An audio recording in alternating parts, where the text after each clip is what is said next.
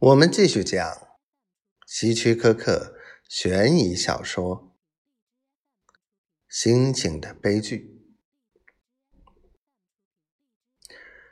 现在这些动物都恢复常态了，斯格瑞博自言自语地说：“刚才他们是一片寂静，可是。”那些动物们怎么知道赤链蛇逃出笼子了呢？我问。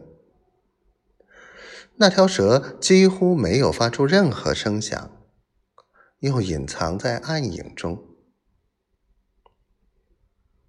生物学家笑了，我被他的笑弄得心里有些发毛。心里想，他一定是认为我的问题太幼稚。太天真了。动物们怎么知道的？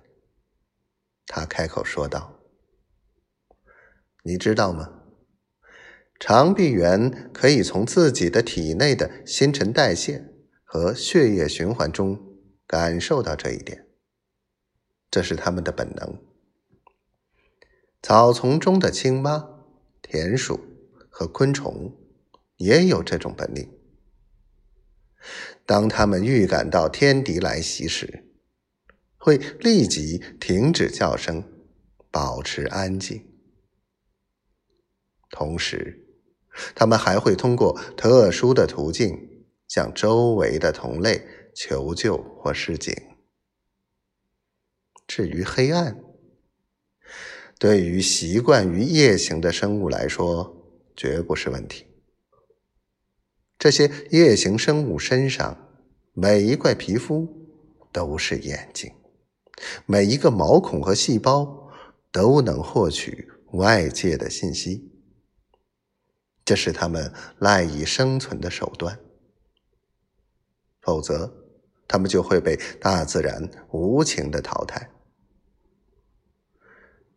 其实，刚才我正在回味年轻时的一场篮球赛。但是我突然感觉到黑猴叫声的微弱变化，于是我才意识到，一定是发生了某件不同寻常的事。